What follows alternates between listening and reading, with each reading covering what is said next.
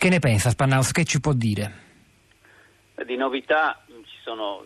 semplicemente le, le indagini su il materiale che ha usato, come ha fatto a creare delle armi automatiche, insomma c'è una grande attenzione a, agli aspetti diciamo, tecnici perché in realtà non si sa molto di,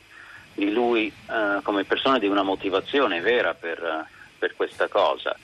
Mm, Marco da Gubbio ci, ci, chiama in causa, gli americani dice che dobbiamo essere noi a interrogarci, ma è chiaro che abbiamo una società,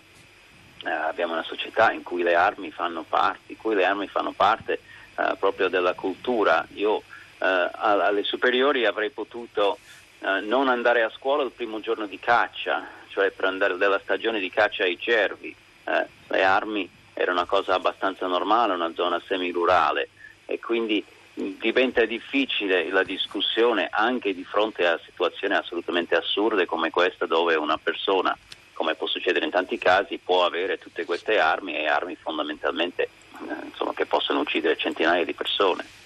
Senta, il possesso di armi si lega al secondo emendamento eh, che una, un, diciamo così, prescrive affondando le sue radici nella storia americana quando insomma, l'America è stata anche territorio di occupazione di truppe britanniche e spagnole e, e prevede il, l'autodifesa eh, il motto eh, fondatore della National Rifles Association da questo punto di vista parla chiaro, troppi soldati non sanno sparare dritto, quindi i cittadini devono pensare da sé, però era una frase del 1871, siamo nel 2017, quanto è ancora forte, sentito, importante e anche trasversale questo credo, dopo così tanti massacri di massa che anche negli ultimi anni hanno, sono, dopo ci facciamo dire un po' di numeri da, da tonello se può, ma insomma sono, sono davvero ormai arrivati a, oltre la soglia del sopportabile.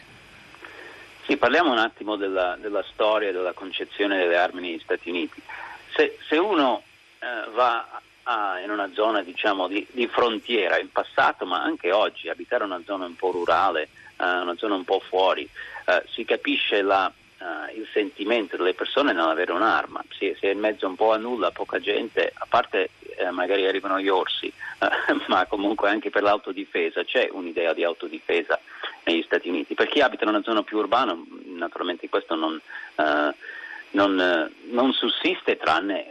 per la questione della criminalità. Um, ma la, la, difesa del diritto di, di, portare le armi, che oggi chiaramente sarebbe impensabile che un gruppo di cittadini Uh, si metta contro il governo federale, anche se ogni tanto qualche gruppo ci prova, ma uh, a livello di, di, munizioni è ridicolo pensare a una rivolta armata. Uh, ma il, um, il, concetto di difesa delle armi in realtà in America non è stato sempre uguale. Um, per, per, anni si è cercato di togliere le armi, per esempio dai neri, perché si aveva paura che gli ex schiavi avrebbero fatto rivolta. Um, negli anni 60 i, i, movimenti di neri di Malcolm X, per esempio, le pantere nere, loro andavano in giro con le armi, che avevano proprio un'idea di rivolta armata. Eh, allora si cercava di togliere il diritto alle armi. Oggi poi è cambiato un po' eh, ultimi, dagli anni 80 in poi, in modo particolare, diventando una causa sociale della destra conservatrice un po' in chiave, in chiave anti, anti-governo, anti-Stato.